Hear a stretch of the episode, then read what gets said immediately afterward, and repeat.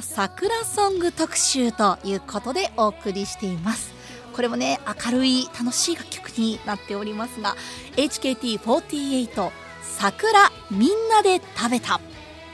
12時台の1曲目こちらの楽曲お送りしました。さあこの後は食の森食べる作る育む東大生態調和能楽機構から今回もゲストの方をお迎えしてお送りします。お楽しみに。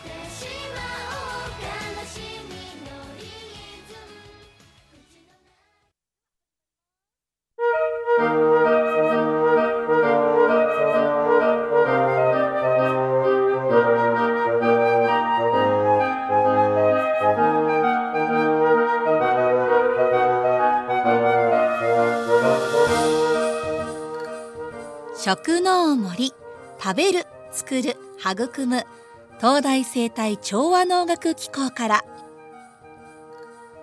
田無駅から歩いて10分もかからないところに30ヘクタール以上の高地や森林が広がる東大生態調和能楽機構。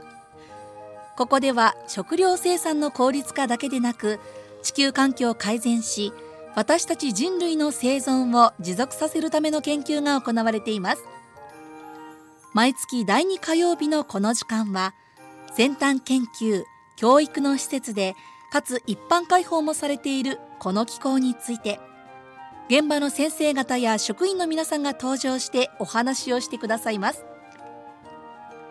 43回目となる今回はゲストに東京大学アジア生物資源環境研究センター教授の蓮春蘭さんをお招きしています。春蘭さんよろしくお願いします。はいよろしくお,、ね、お願いします。お願いします。お願いします。はい。では簡単に自己紹介をお願いしてよろしいでしょうか？はい。私は中国の福建省のあの真ん中あの山のところの田舎からです。はい、はい、福建省ご出身ということで、はい、日本と比べて気候暖かいであったり寒いであったり何か違いはあるんでしょうか？東京と比べると、はい、あのちょっと暖かい暖かいところです。あそうなんですね、はい、食べ物などはどうですか？何かこう共通点があったりしますか？食べ物が、あのいうのはあの福建省は地形から見ると、と日本そんなに変わらないんですけどあの、はい、70%の山です。山。すごい似てますけど、うん、食べ物については特に私がすごいびっくりするのは、はい、お餅ですね。お餅。はい、はい、おお餅の作り方であのあの祭りの時に、はい、あの人で一緒に囲まれて一緒に手作りの、うん、あれはすごいあの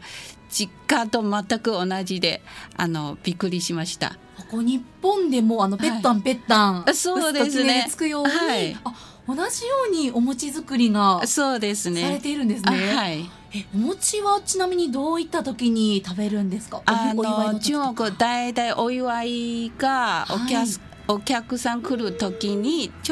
特にあのお正月の時、はい、あの中元とかいろいろこの大きいの祭りの時にあの結婚式とか、はい、あのはいこれが餅を作ってます。じゃあ日本に来られて、はい、あお餅作り同じようにしてるってびっくりされたわけですね。びっくりしましたよね。あの中国他のところにもあまり見たことがなくて、はい、ほとんどあすごいびっくりしました。はい、確かに中国でお餅って他のところではあまり見ないあの、ね、いろところに、例えばあの他のところに餅あるけど、はい、南京にもなんあの同じ餅とあのこういう呼んでるこの食べ物あるけど月餅とかね月の餅ってあったりしますけど、ね、違いますね。違うんですね。でもあの日本と全く同じのお餅で、はい、あの実家にもありますこれ。はい。なんかちょっと共通点が、ね、ね同じのがあってちょっと嬉しいなと思いますが、はい、実は蓮春蘭さん漢字ではあの、はい、春にねあの草冠の蘭と書くので、私も千春で春がね、はい、一緒だねはい、そうですね。ちょっと打ち合わせの時言っていて、はい、あの私も勝手にこう親近感を そうですね。感じているんですが、はい、今日はそんな蓮春蘭さんにお話を伺いますので、よろしくお願いします。よろしくお願いします。はい。では春蘭さん、えっと実際その福建省にあったご実家から日本に帰られたのが、はい。はい、だいたいどれぐらい前になるんでしょうか？これあ私実家あ実家にはとりあえずあの大学が南京に入ってて、はい、もう12年間ぐらい経ってその時にあの1994年、日本に来ました。94年。長いです 今が2019年ですから25年以上。そう25年です。はい一番長いですね。はい、どこでも一番長い。はい。25年。何かこちらに来日されて驚いたこととか違いにびっくりしたことってありましたか？最初の方？最初の方。はい最初の方正直言いますね、はい、正直どうぞ。最初の方が関西に最初関西空港を使ってたんですよ、はい、ちょうど関西空港開くばかりの時、えー、10月1日多分関西空港新しい始めてて私つあいつか切ってたんです、はい、その時に関西空港を通って東京あ京都まで友達迎えに行って来て東京まで泊まってるんですよ。はい、その時にあの日本にはあの来る前に高,、うん、高あ高層のマンション？高い高い建物のイメージ、すごい発展の国と思ってて、うん、実際来たとにみんな一戸建てすごい低いんですね。えー、そんなに変わらないなとすごい印象的に。実際その時にあの発展の国いついつもテレビ見て、みんなすごいたた高い建物？いっぱいの都会が、そういうイメージが強いです。びっくりしました。なるほど、実際こうテレビとかで、はい、あるいはこう写真とかで見ていた日本のイメージとちょっとやっぱ違ったわけですよね。ね。特には京都とか東京がみんな高い建物かなと思ってたんですけど、はい、確かに京都はね、一軒家だったりとか、そうですね、ちょっと古い街並みが多いですもんね。なるほど。最初はそういうことにちょっと驚いたということですね。そうですねそしてそこから大学院の方に入学されるわけですけれども、はい、これが、えっと、どちらの大学院の方に？あの本当あの本当はもともはあの岐阜連合大学院ですけどこの中、はい、そうです、うん、この中の配置大学であの静岡大学です。静岡大学の方なんですね、はいこちらではどういうお勉強というかこと学ばれたんですか？はい、はい、専門としてはあ生物支援というんですけど、実際は、はい、あの入ってたあの研究室が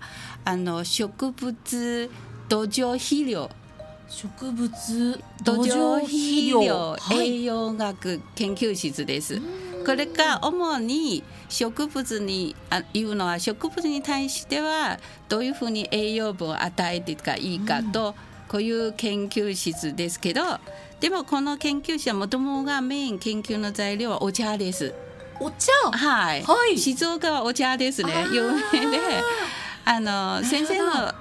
前の先生はこの研究の材料はお茶です。それで私はお茶を使って研究してきました。はい、日本の静岡のお茶、はい、飲まれたのもしかしてその時が初めてだったんですかね？そうですね、お茶その時にいろいろが日本のお茶の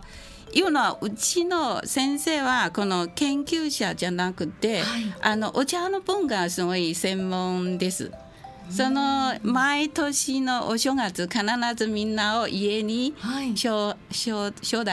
待招待して招待して、いろいろなお茶を出して、みんなちゃんと味見してどんなお茶を当たってから商品がもらえる。お茶って そうそうそうそうみたいなのがあるんですね。そうそう節とかいろいろ出て。でもはい。でも私は全然わからないけど どんなお茶がその時。中国にもね、はい、たくさんの種類のお茶がありますけどそうですね。やっぱり日本のものとはまた味も全然違いますか、はい、全然違いますね。あのはい。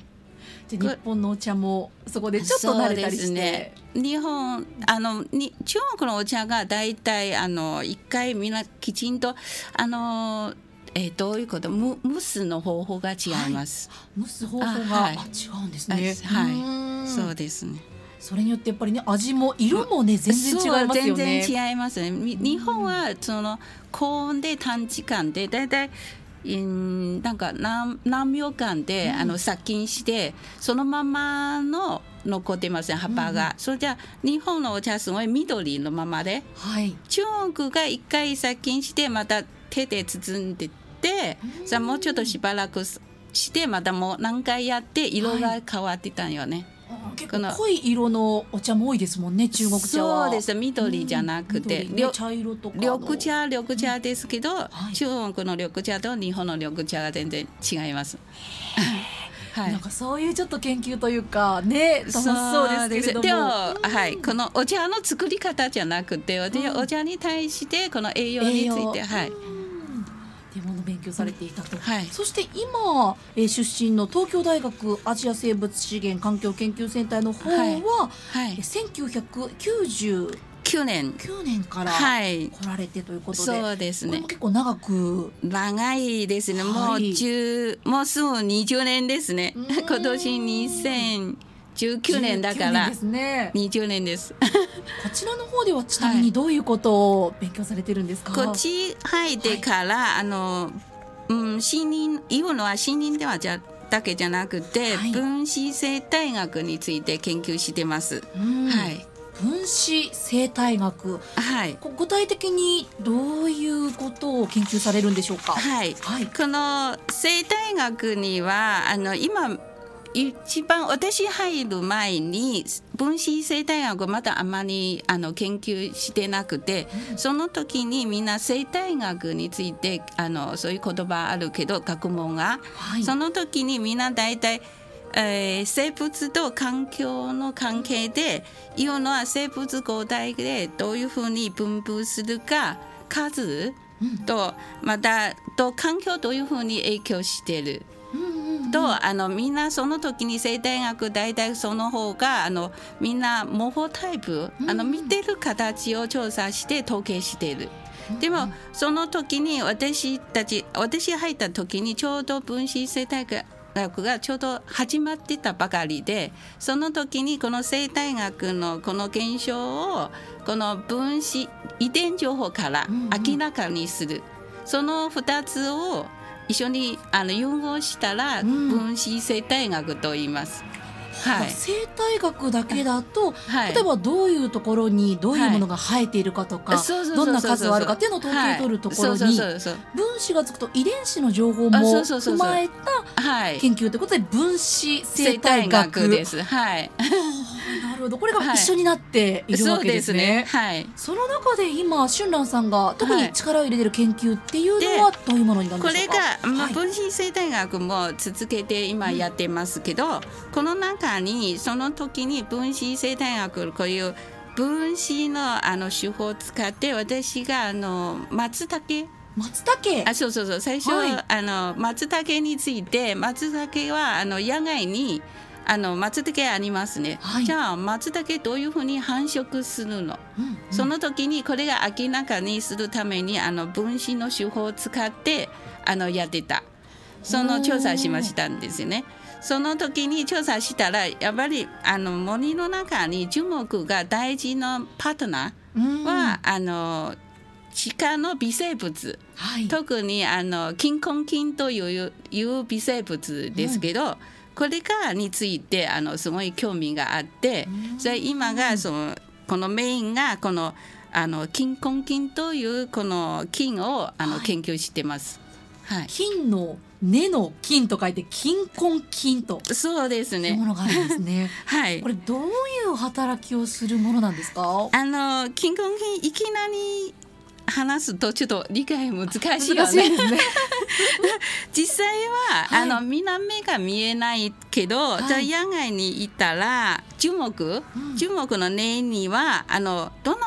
あは80%の樹木はほとんどの樹木は根にはあの金根菌がついてます。共生してます。はい、あ根にあります。うん、そのえっと、これは樹木はあの養分吸収の大部分は金根菌に依存します。金根菌がないと共存あの樹木は特に松とか、はい、もし金根菌と共生しないと生きていかない。はい。じゃ本当に大事なものなんですね。大事ですね。でもこれがあの樹木には一方的の金根菌助けて生きていくだだけじゃなくて、金根菌の場合は樹木からあのあの混合生物いうのは炭水化合物を養分をもらって自分で生きていきます。それ共生してお互いに助けて生きていきますね。はい、はい、これはあの金根菌いうのはまとめるとあの共生、うん、樹木と金根菌と共生してこの今私はこの共生についてあのいろいろ研究してます。はい、樹木と金根菌の共生についてということですね。はい、はい、これちなみになんですけど、はい、あの今後今のご研究がもっと進んでいって今後こういうふうなことしたいなとか抱負っていうのはどういうものがありますか、はい、これはこ今まではあの主にこのあの言うのは樹木の要は研究実際は樹木のあの共生生物学に研究しています。うん、いうのはあの金根菌と樹木はどういうふうに共生する、うん、このメカニズムはお互いにいいんですけど、うん、でもどういうふうにこの共生系を形成する、みんなまだあのこのメカニズムはみんなまだ分かってない。これがあのもう、ね、はいこれが一つの研究のあの方向ですけど、うんじゃあもう一つがさっき言ったのは松茸ですね。はい、松茸はこの金根菌のキノコです。これは今まで人工栽培できないから、でもえっと多分私があとあのあの退職するまでそんな時間がなくまだ10年間ちょっとありますけど多分人工栽培までは松茸のようなきのこ人工栽培はまだできないと思うで私の間に。でもなんとかやらないといけないなと思ってて、はい、その人この外性菌根菌のキノコのあの出来方、はい、どういうふうに形成するのはこれもあの今あの少しずつ趣味で研究してます。そうなんですね、はい、実際にその金根菌と樹木とのまあ共生のメカニズムの解明、はい。はい、そしての松茸とキーワード出ましたけどもそうそうそう金根菌の松茸の人工栽培を実現すると。そうですね。有名ですけど。はい。ね日本人ももちろんそうですけど、はい、松茸大好きですから、はい、手軽に多分ね、はい、手に入るようになったらそうですね。このキノコの松茸じゃなくて、この、